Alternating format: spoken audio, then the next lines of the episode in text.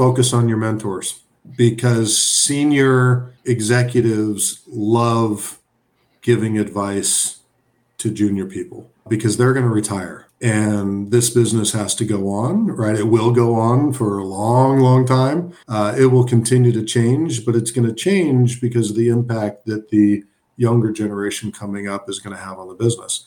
So i think senior executives understand they need younger people. They need great ideas. They want to mentor and challenge younger people.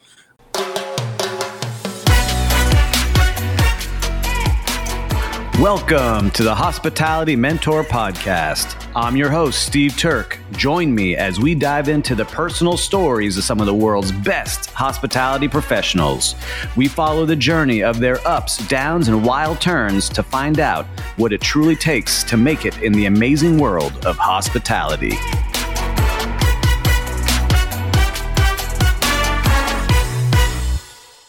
This episode is brought to you by our podcast partners at Real Time Reservation. Their inventory management system is best in class for hotels and resorts to manage their non room inventory. The web based application allows for creative upselling of overnight and daytime visitors with add ons and pre planned packages. Hotel guests and non guests can reserve cabanas, pool chairs, activities, amenities, excursions, events, day passes, and much more. The real time reservation platform offers a fully integrated pre arrival portal where guests are verified through the property management system. Guests can prepay for cabanas and activities through credit card integrations, which are then processed through point of sale. All of our listeners that might be interested in using real time reservation are welcome to explore the demo at realtimereservation.com. Once again, that's realtimereservation.com. Welcome to another episode of the Hospitality Mentor Podcast. Today, I'm very excited to have Kirk Peterson, the president at Sightline Hospitality, with us today. Kirk, thanks for joining us. Thank you, Steve. Uh, it's fun to be here. Well, Kirk, we start every podcast here the same way. What was your very first job in hospitality? Uh, mine was really food and beverage uh, side. I worked in country clubs uh, when I was in high school. So that's really what got me into hospitality. But I think it started much earlier for me in Hawaii when I was 10 years old.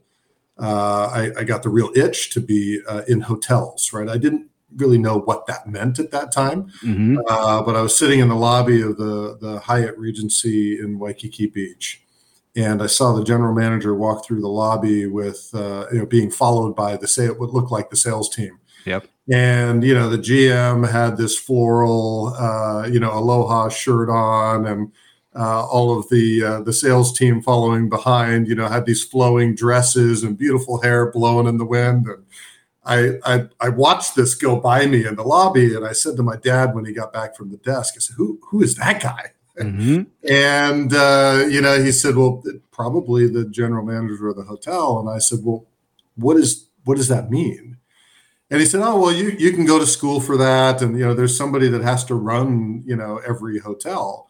And I looked at him at that time, and I said, "Well, that would be a really cool job. I'd like to do that." But never really thought about it again, uh, you know, until I was in high school, and you know, I worked in country clubs and and restaurants, and I went and did a career placement survey with my advisor, my high school advisor. In high school and she called me back into her office and she said, Hey, have you ever thought about the hospitality industry? And I said, Well, yeah, I like restaurants and I always thought hotels were pretty cool. And she said, Well, it's you know, your your score is off the charts, right? It doesn't recommend you do anything but uh, hospitality.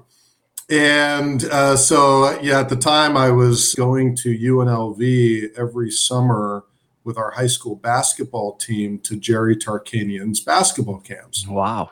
And you know, I asked my advisor, "Well, where do you where do you go to school for hospitality?" And she said, "Well, UNLV is good, or you can go to Cornell, or Michigan State has a program." And there weren't as many schools that had programs, you know, that, that have programs today.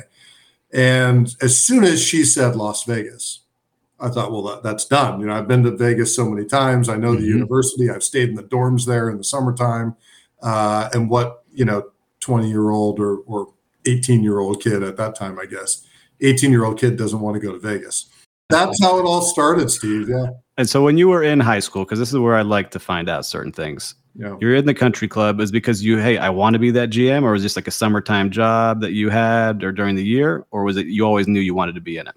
Well, I wanted to make money, and uh, you know, my dad was always a member of a of a country club.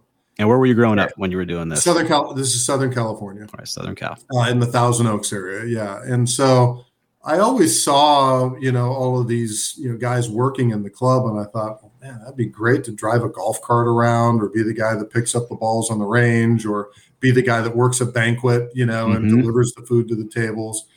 And so I, I literally asked my dad, you know, how do I get a job in one of the country clubs in town? And very simply, he said, you fill out a resume and you walk it in there and you look mm-hmm. presentable and you'll probably get hired because they're always looking for people. And that's what I did at North Ranch Country Club in, in Westlake Village. And mm-hmm. yeah, they hired me literally on the spot and I started. You were in. You know, I was a runner and kind of a bar back in the 19th hole, right in the, in the men's 19th hole. And so sometimes as a kid, I remember as being like a 16 year old kid, like working in a kitchen at a bar, you start working with adults, like, and they Yeah. talk differently and speak differently. Did you kind of have your eyes wide open at that time, or was it like a little shocking, or did you adjust pretty quick? I had my eyes wide open at that time. I was a ball boy for the Dallas Cowboys as a kid. Man, and uh, was in the locker room with professional athletes from a, a young age. Mhm. Um, so I had heard all of that, right? I, I'd seen quite a bit. Uh, so the kitchen, the kitchen, and working with adults really didn't bother me at that time. I think my eyes were already wide open. so was your dad in sports? Am I reading that? Is that what was going on? Or you No, happened to be no, my dad wasn't in sports. The Dallas Cowboys had their uh, summer training camp in Thousand Oaks, uh, where I grew up. And one of my buddies, you know, in school, his uncle was the kicking coach. And so we got summer jobs working for the Dallas Cowboys while they were there doing their training. So yeah, it was it was a really great experience. So you're doing that. You got you're going to basketball camp at UNLV when Larry Johnson and Stacey Augmon and they're at their top, you know, are probably hanging around there. So that's cool as well. And you decide to go to college to study this right off the bat. Is that what you tell your family? Like, hey, I'm going to UNLV and I'm studying hospitality. Yeah, it was it was an easy decision. Uh, I think I applied to like four other schools, but as soon as UNLV came back and said you're in, I mean, there was there was no other choice. I was going to Vegas. I had made up my mind. Uh, I Mhm. think it was comfortable too, Steve, uh, because I had spent you know summers there, and Yeah, you knew it. uh, I, I knew it, and uh, so yeah, it, it wasn't a very difficult transition at all. It was still a drive, you know, to Southern California where my family was. So I could go back on long weekends if I wanted to, and so it became an easier choice than going to Cornell in upstate, right, New York. Yes. And you're in UNLV and you're in Vegas with all the mega hotels that everyone really dreams about working in. Yeah. What was it like when you were at school? Did you have to go get some hours at these hotels or was it, did you have a job? What were you doing? Yeah, so part of the curriculum uh, at UNLV was you had to get half of your hours in restaurant and half of your hours in hotel.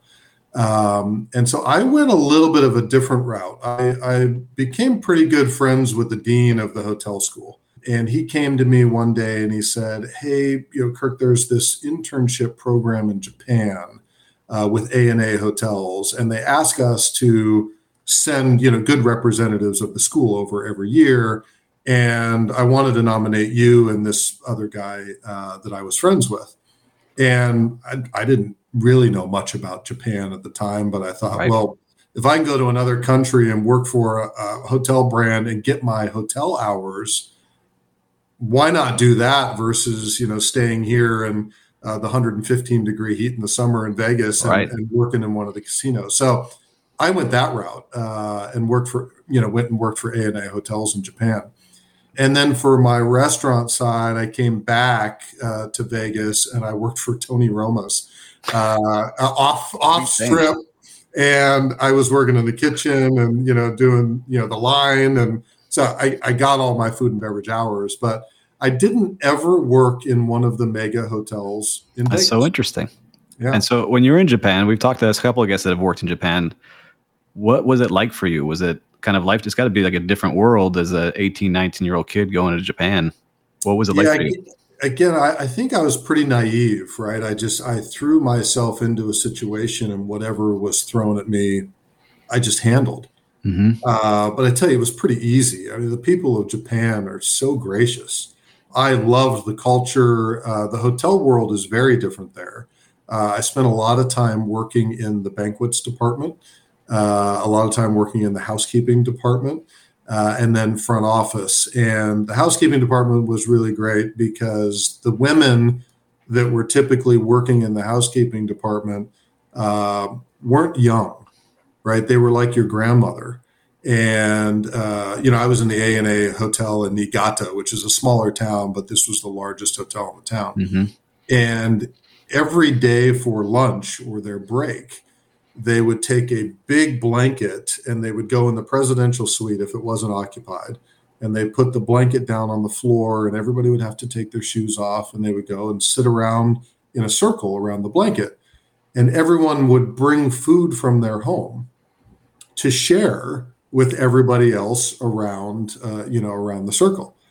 And so, you know, the first time I sat down, you know, they told me I had to remove my shoes and I had to go through all this stuff. And I'm learning, and none of them speak English.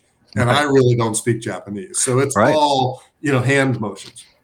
And uh, I just, I formed this relationship with these ladies, uh, you know, again, like my grandmother.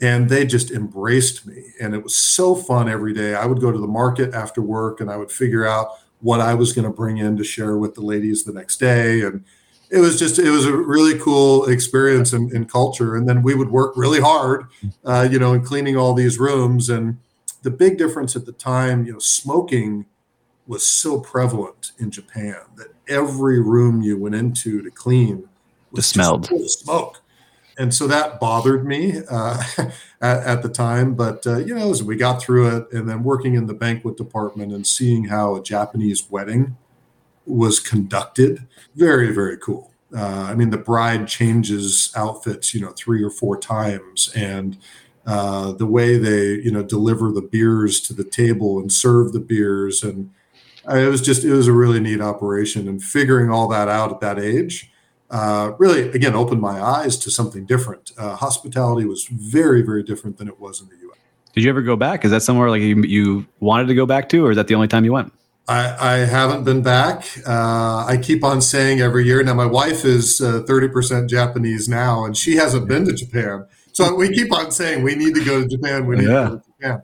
Uh, and Japan has become, you know, a big destination again, right? Yes. They went through a, a slow period, but they're back.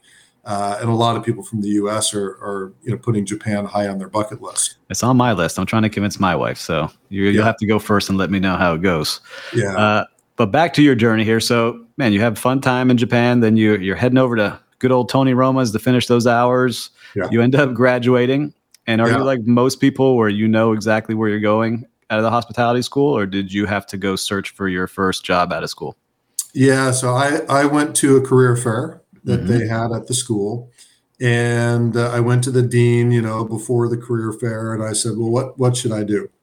And he said, "He said everybody's going to go stand in line to talk to Four Seasons, yep, Ritz Carlton, Hilton, Marriott. Right? They're they're going to want to talk all to all those companies, and the lines are going to be really long."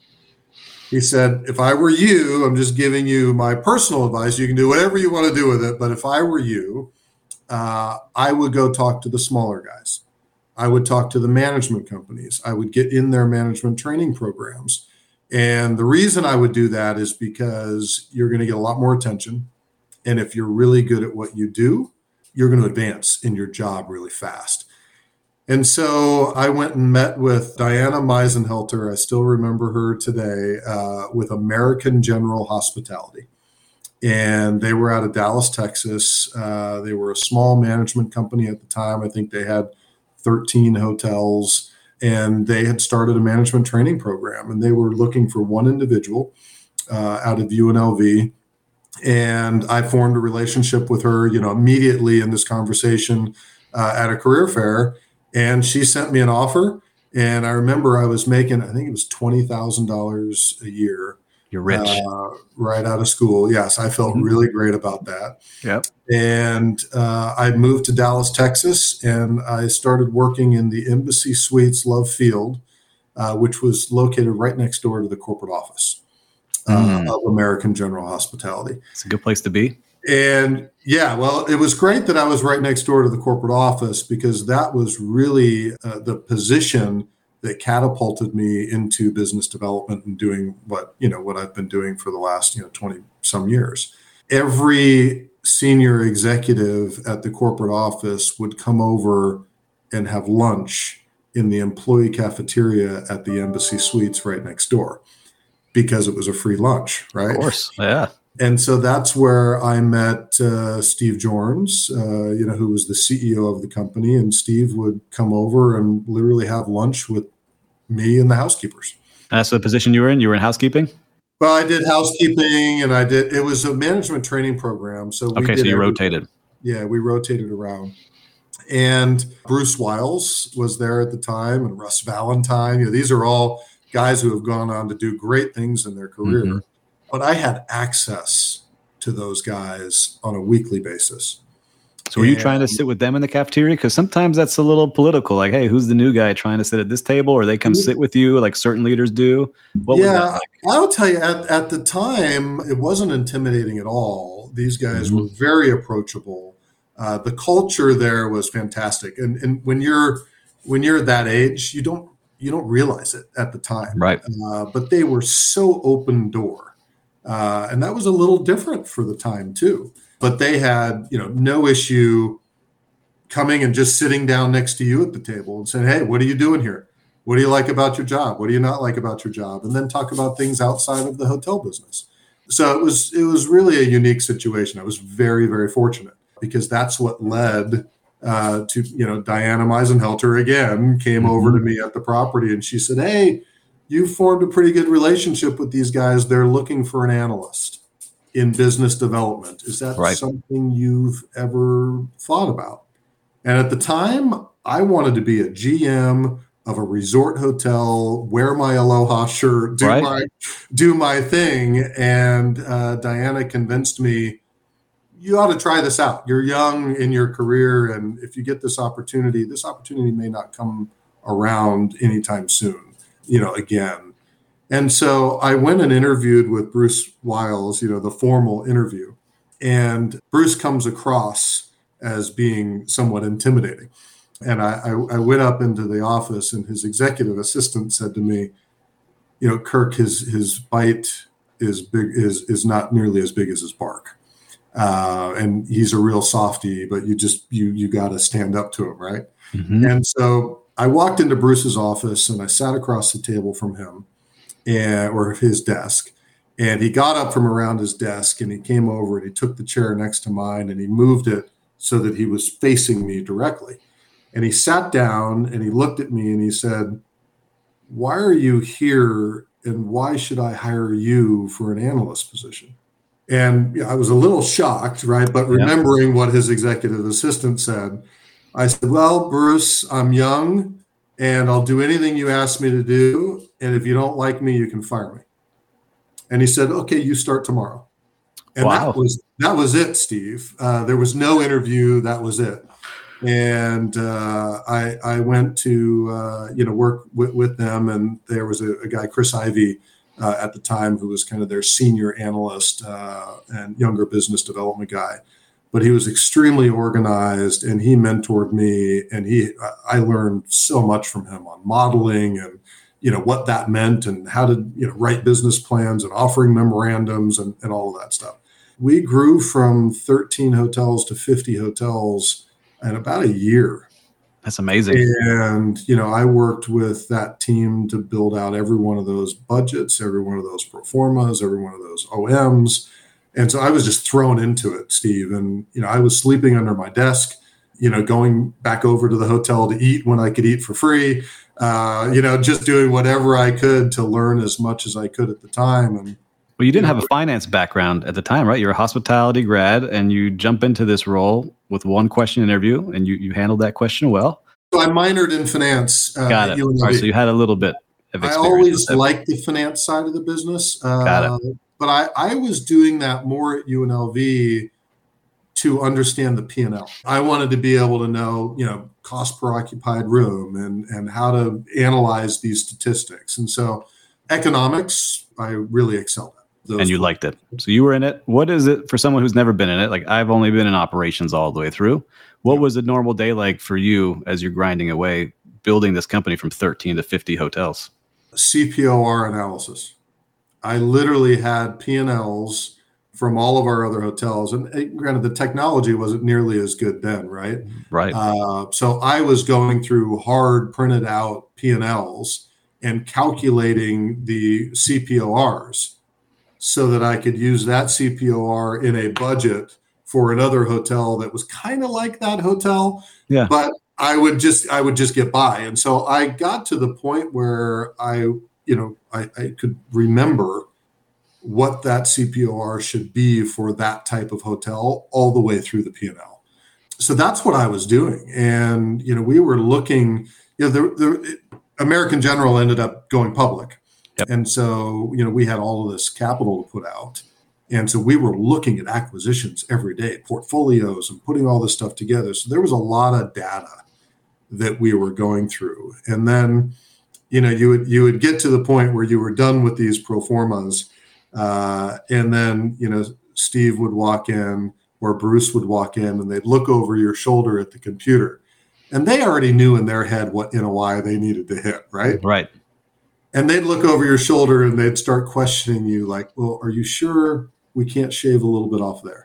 Yeah. Are you sure we can't add a little bit more there? And by the end of the, you know, by the end of it, they had really written the pro forma, right? Yeah, like, we need this IRR. Let's go.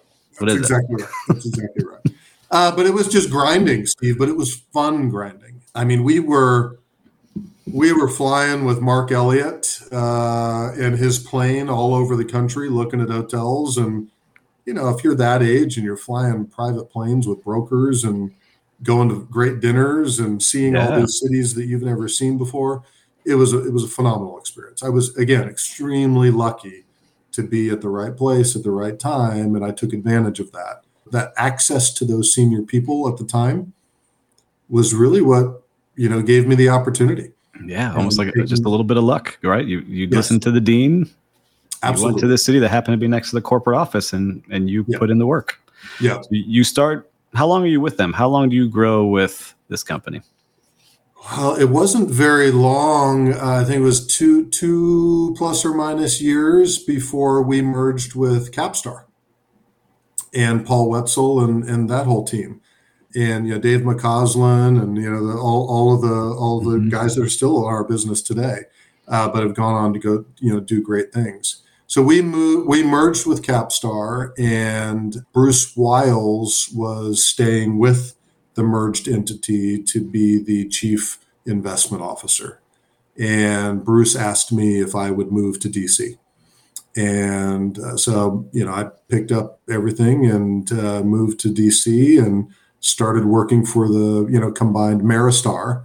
And uh, you know, it was the it was the same deal, right? We were still trying to grow, right? The REIT was now larger, and we were, you know, we had a partnership with Lehman Brothers, and we were out buying hotels with Lehman Brothers. Uh, so at that, you know, at that point, now I had access to real institutional capital. Uh, Salomon Smith Barney was a very large client of ours at American General.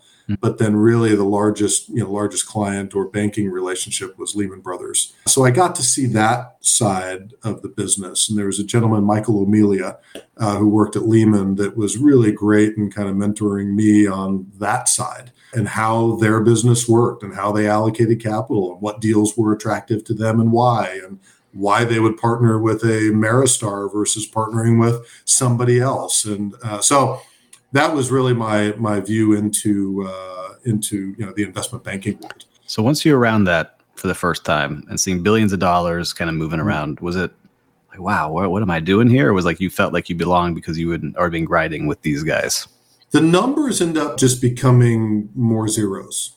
The process was the same. I think it got a little bit more political Mm-hmm. as you got bigger, you know, those conversations about Steve looking over my shoulder and Bruce looking over my shoulder, that became Paul Whetsell looking over my shoulder. But it was the same thing. We were just looking at portfolios of 20 hotels Right. Instead of one or Um, two. instead of one or two. And it became billions, uh, you know, instead of millions. And so it wasn't intimidating uh, to me at the time. The numbers just got bigger. But the process was very, very similar. And again, I couldn't have been surrounded by a better group of people. Paul Whetsell today is still one of my biggest supporters and, and best mentors. And that, you know, that goes way back. And it's just the relationship that we formed at the time. And when you're in the trenches, you know, working with very senior people, if you stand up for yourself and you work really hard and you know your numbers and you know what you're supposed to know, I think those those people respect you. And they need guys and girls like that, right? They need people that they can trust uh, because they can't do it all. And so if you have that mindset, right, that you're needed, um, and if you were again, I worked I worked hard, Steve. Uh, I mean, I know right. you you know what it's like, right? But there was no there was no vacation. There was no nine to five. There was no that didn't exist. Oh, 16, 17 hour days, I'm sure. Mm-hmm. You did what it took to get it done. You know, there were no weekends. This was, hey guys, we're growing and we need to grow fast. The whole team's here from on Saturday. We need to see you at 7:30 on Saturday morning. And that's what you did, right? You didn't question it. You you did it but again, when you're in the trenches on Saturday morning with those guys, you form yeah. these relationships, uh, and those last a long time. I've seen it, especially in those tough days, the ones you're grinding away. That's when you forge those relationships that you keep for your whole life. I've seen yeah. it, and just same with me. I still talk yeah. to people I started with. I want to kind of fast forward because I want to be cognizant of your time. When, how do you start to grow and you become this executive director of hospitality at Morgan Stanley? How does that start to evolve? Was it mentors looking out for you? Was it people that you had worked with that had transitioned? How does that start happening? Yeah, you you nailed both of them. A client uh, back at Salomon from American General uh, was at Morgan Stanley, and he was heading up asset management uh, for the Americas, and he needed hotel people and he reached out to an ex COO of American General mm-hmm. and asked him if he would come over. And so he joined, and then his first phone call was to me to see if I would, you know, join him to kind of work on the portfolio stuff together at Morgan Stanley. And so it was really relationships. And you know, Steve, I went to I went to Paul Whetsell at that time because again, I had formed this really good working relationship with him and I was just very honest with him. I said, Paul, I got an offer from Morgan Stanley to go to New York and work in their asset management group. And they're, they're, you know, MSREF is trying to buy a bunch of hotels. And this is who called me. This is who asked me to go. If you were in my shoes, what would you do? And Paul knew at the time that he was very close to striking a deal with uh, Blackstone mm-hmm. uh, to sell. Uh, wow. To sell MeriStar. And Paul looked at me and he said, You know, I hate to see people go, but I think that's a great career move for you, Kirk. You should take it. You should go to New York. And so again, I didn't hesitate beyond that. We you know, sold the house and packed up and and moved to New York. And so again, it was it was Paul supporting me and you know pushing me in the right direction, but it was also you know relationships that I had formed two jobs ago uh, with people that I just worked well with that said, Hey, Kirk's in that role. I can trust him. He'll work hard. He'll do a good job. I want him on the team. You know, not burning a bridge and always working hard paid off. Right? It pays off. And you, you're the executive director of hospitality at Morgan Stanley. Yeah. How many people do you have reporting to you at that time? Is it just you and a small team? Is it a big team? Like, what is that like? Yeah, so I, I reported to uh, Bob Karch, who was uh, kind of overseeing the hotel division. And then we reported to John Buza, who oversaw all asset management for the Americas. And uh, then we had analysts like in the pool, at, like you would have at any other uh, major investment bank. Mm-hmm. And so the analysts didn't really work for you uh, they worked with you. And so it was really the operating partners, right, that technically worked for us because uh, we were the majority of the equity, and uh, and they were, you know, they were grinding every day and, and reporting up to us at Morgan Stanley. Uh, that was a that was a really interesting position for me to be in because I was much younger than a lot of the guys that right, were essentially reporting to me on the operating partner side. Because you're really only 10 years out of school. So how old are you? Like 30, 31, 32, right? Like yeah. not the oldest, but not the youngest. Yeah. But you're in there. But young in my career and in my experience. And you know, we we formed a partnership with Pyramid Advisors, and Rick Kelleher and uh, Warren Fields and uh, Jim Dina, and again, I couldn't be or have been surrounded by a better group of guys. And there there were definitely times when I would suggest to a Rick uh, or a Jim or a Warren, hey guys, I don't I don't think we should be doing this. I don't think we should be spending these dollars. I don't think I don't think I'm going to approve that. And seeing the look on a Rick's face, who I mean, Rick Rick could run circles around me, right? He knew the business, you know, a hundred times more than I knew the business. Uh, and there were times where I could see Rick get frustrated and that I got to deal with this 30 something year old kid telling me, you know, we're not going to do this. I don't like that. Mm-hmm. And I remember a couple times, you know, having Rick, you know, slam his fist down on a boardroom table or, you know, get frustrated with something. And, you know, we ended up working through those uh, issues. Obviously, I didn't want that. And we worked together and we we worked it out. We had, you know, a very successful partnership. And still today, I love those guys. Uh, and, and we have a wonderful relationship. I still, even though we're a competing management company now, Mm-hmm. Uh, I still talk to the pyramid guys at every single conference we go to, and I wish them all the best every single time I see them. Uh, so again, created relationships with people. Yeah, you get to meet a lot of people in that role, and you do it for five years. You're, you've met, I'm sure, hundreds of people that you still talk to today. But then you make a change. You get back into the the hotel management world. How does that happen when you join over at the next group? Yeah, well, we were we were sitting at MSREF, uh, and uh, you know, investment. And when you're working with an investment bank that's in real estate, you have this thing called investment committee that takes on a different form that it takes on in most companies, because you you have individuals from all different areas within the real estate group that are part of this investment committee and don't necessarily know hotels, right? Their expertise right. is oftentimes in apartments or you know single like family homes, yeah. whatever. Yeah. Mm-hmm. And so when we would find opportunities, we would put this whole package together, bring them to investment committee.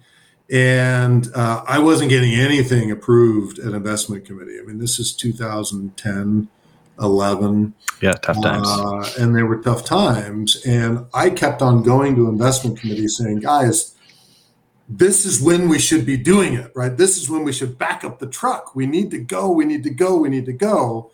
And there were so many portfolios, so many deals that we brought to committee that we just get, kept on getting turned down on. And one deal that we did in 2009 uh, was a big deal in Waikiki Beach with Chartres Lodging Group. And uh, at the time, 2009 was really tough time to get a deal. Yes. Out. And we, I shouldn't say we, Rob Klein and Maki Bera found this deal in Waikiki, and it was called the Ocean Resort. It was 426 rooms, and it had been run by a Japanese, uh, you know, family who really hadn't taken care of the building and they hadn't maximized you know adrs or occupancy. There was a huge gap between where they were performing and where the other hotels in the market were performing. And i mean this was like a deal on a silver platter. I right. mean, perfect deal right? And can't replicate it. It's one of a yeah, place. I had moved from New York to San Francisco uh, because when it, while I was at MSREF, we uh, we acquired CNL and bought a bunch of hotels and resorts in Hawaii. And so I was commuting from New York to Hawaii, and it was just it, it was it was too much. And so uh, MSREF had an office in San Francisco, and we agreed that I would move to San Francisco and kind of oversee everything on the west, and Bob Karch would stay in New York and, and oversee more of the stuff uh, on the east. And I met Rob Klein, and we, you know, we went to lunch, and he said, "Hey, I've got this deal in Waikiki. I can't get any traction from anybody on it. Everybody's saying no." And I said, Well, Rob, send it over to me. You know, I'll take a look. And this was really the first time I'd met Rob. And I got back to my office and he sent me the information. I looked through it and I again I thought this is a deal that's you know it's just teed up, right? It's, mm-hmm. it's a perfect deal. And we just barely got that deal through investment committee. It's the best hotel deal MSREF, I think, is, is still ever done to this day.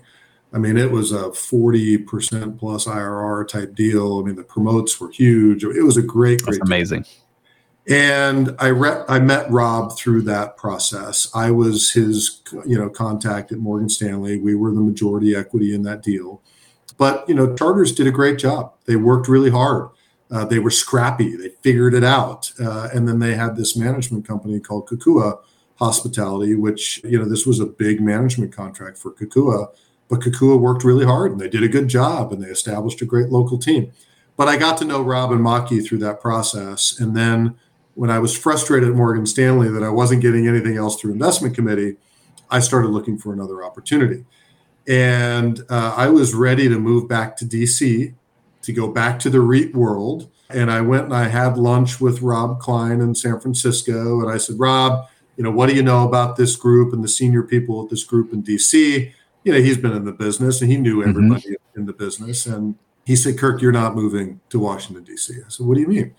And he said, You're staying here in San Francisco. You're going to join us at Chartres and you're going to be our chief operating officer and chief investment officer. And I said, okay. it, was, it was literally that easy, Steve. You know, I, I didn't feel like I had a ton of leverage in negotiating with Rob, right, for the yeah. position at the time, but they were very anxious to get money out.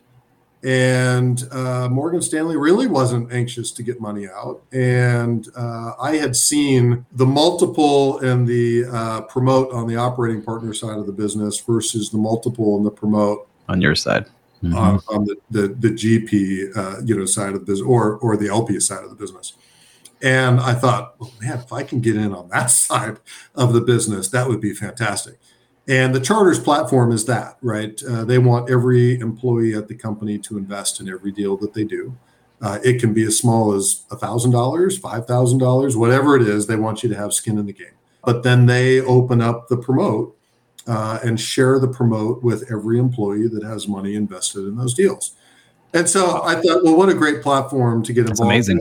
Mm-hmm. I really like those guys. So, but again, Steve, it was it was a relationship. Yeah, uh, that you had before. with Rob and Maki that made Rob say, "Hey, let's do this together." Uh, now I've been with them for what twelve years, and you know, in the middle of that uh, twelve years, uh, we at the on the charter side had put out we would put out our fair share of equity. And rob and maki wanted to pull back a little bit at the time and not really invest in much in real estate because pricing was getting pretty frothy. Mm-hmm. but we had this management company called Kokua Hospitality, and the management company uh, was run by Phil Tufano, uh, who is still with us, uh, uh, you know, today. And Phil is just one of those classic you know great operators. He's really really good at, at operations. And what they had never really done with Kokua was lean into growing the company as a third party uh, you know management company. management company. And what was happening at Chartres was they were selling all of their assets, right? They're promote IRR driven, IRR driven. Right. Make the return. And uh, Kokua was really, you know, operating for Chartres. And so every time Chartres would sell an asset, we were selling it unencumbered by management. Most teams were bringing in their own management company or whatever they were doing. So we were losing contracts, and it was really hard to keep the management company afloat when you didn't have that revenue coming in from these contracts. Mm-hmm. So Rob asked me to jump over to Kokua to be the president of Kokua and kind of run that, you know, that growth vehicle and really convert the hotel or the management company from a captive Chartres management company to a real third party management company. And so that's what we've been working on the last five years. COVID was not easy for anybody in, in that process, but we've successfully, you know, grown the portfolio to 20 plus hotels and we only operate one hotel for Chartres.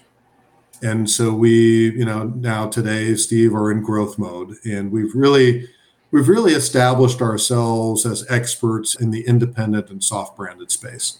And we did that for a reason, you know, because it's it's really difficult to compete with Aimbridge or Interstate uh, at the time or Pyramid. And Highgate's uh, out there now, and all these guys. And, and Highgate, and I mean these guys. It's a small world, Steve, right? And all these guys are good at what they do, right? There's nobody in our space that's really bad. Mm-hmm. Uh, it's the relationship that you have with your manager. And there is a perception that certain management companies are better at certain things than other management companies. And when we saw uh, the consolidation in the management company world, primarily on the West Coast, um, everybody was gone. There weren't any third party independent management companies anymore. Uh, we decided to really lean into that. And, you know, every new hotel deal that, you know, has been done uh, over the last few years has been an autograph or a tribute or a tapestry or an independent yes. hotel. Mm-hmm. mm-hmm.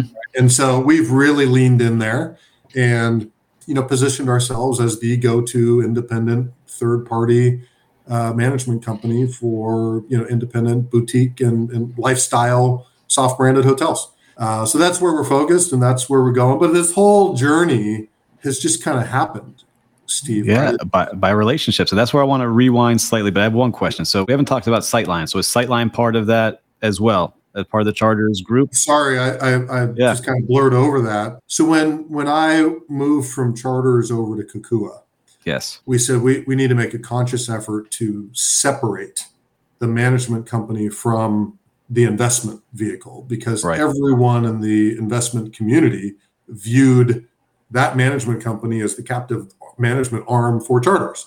Right. And so we we went out and um, and tried to find another company to merge with to give us a little bit more scale, but also enable us to just get rid of the old names, start something new, and start marketing and, and putting a bunch of PR out with that new name. So that's where Sightline came in. We merged with Filament Hospitality, who was very focused on independent uh, unique hotels across the country.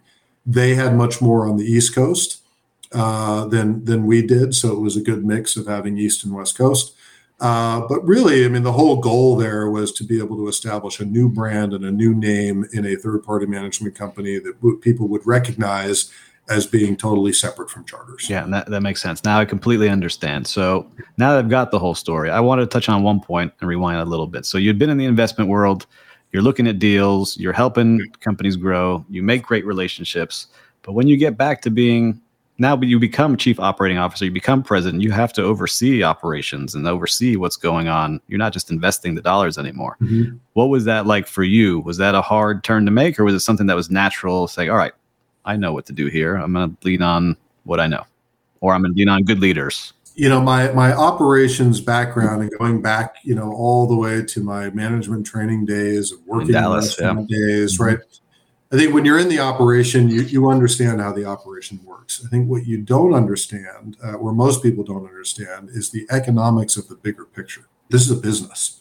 There's a reason why you're doing what you're doing. And right. you know understanding the p&l is one thing but understanding an investor's objective right? Are they an irr investor? Are they a family office right? Or are they you know a, a debt fund from germany or they like everybody's got a different investment objective and i think because i was on that Morgan Stanley side and on the real estate investment trust side and seeing all of the different ownership groups and how they operate, it really gave me a clear picture of the big picture. Mm-hmm. And so getting back into operations, you do like again, you start thinking about in my case, it was more about how are we getting the consumer to hit the book now button versus what's my cost per occupied room right. you know in this department. You know phil like i said phil Tufano who's still our chief operating officer and partner in the business he's an absolute pro. Like he's an operations guy through and through. I, I don't need to i don't need to focus on that. Phil, phil is focused on that right i'm worried about you know how we operate as a company right how we manage our own p&l how we're perceived in the investment uh, world, right? And how people hire us and why they hire us and uh, how we operate as a company uh, to really be an expert in this niche. Uh, but I don't have to do the day to day, Steve. I'm really lucky that I've got a great partner in Phil that that does that. And, I love hearing that, and, and I like that you're touching on something now, and I want to get your point of view. So I don't usually do this on the podcast, but you're building a company with unique places. I'm look. I was looking at your portfolio. You have mm-hmm. some unique hotels. Yeah, you have some older brands on there, but most of your hotels are very unique. Yes. Is that something you're seeing that you want to lean into because that's what travelers are wanting more? That's what I'm starting to see a lot. It's like, all right, they want unique, they want something different that they can talk about and remember for a lifetime.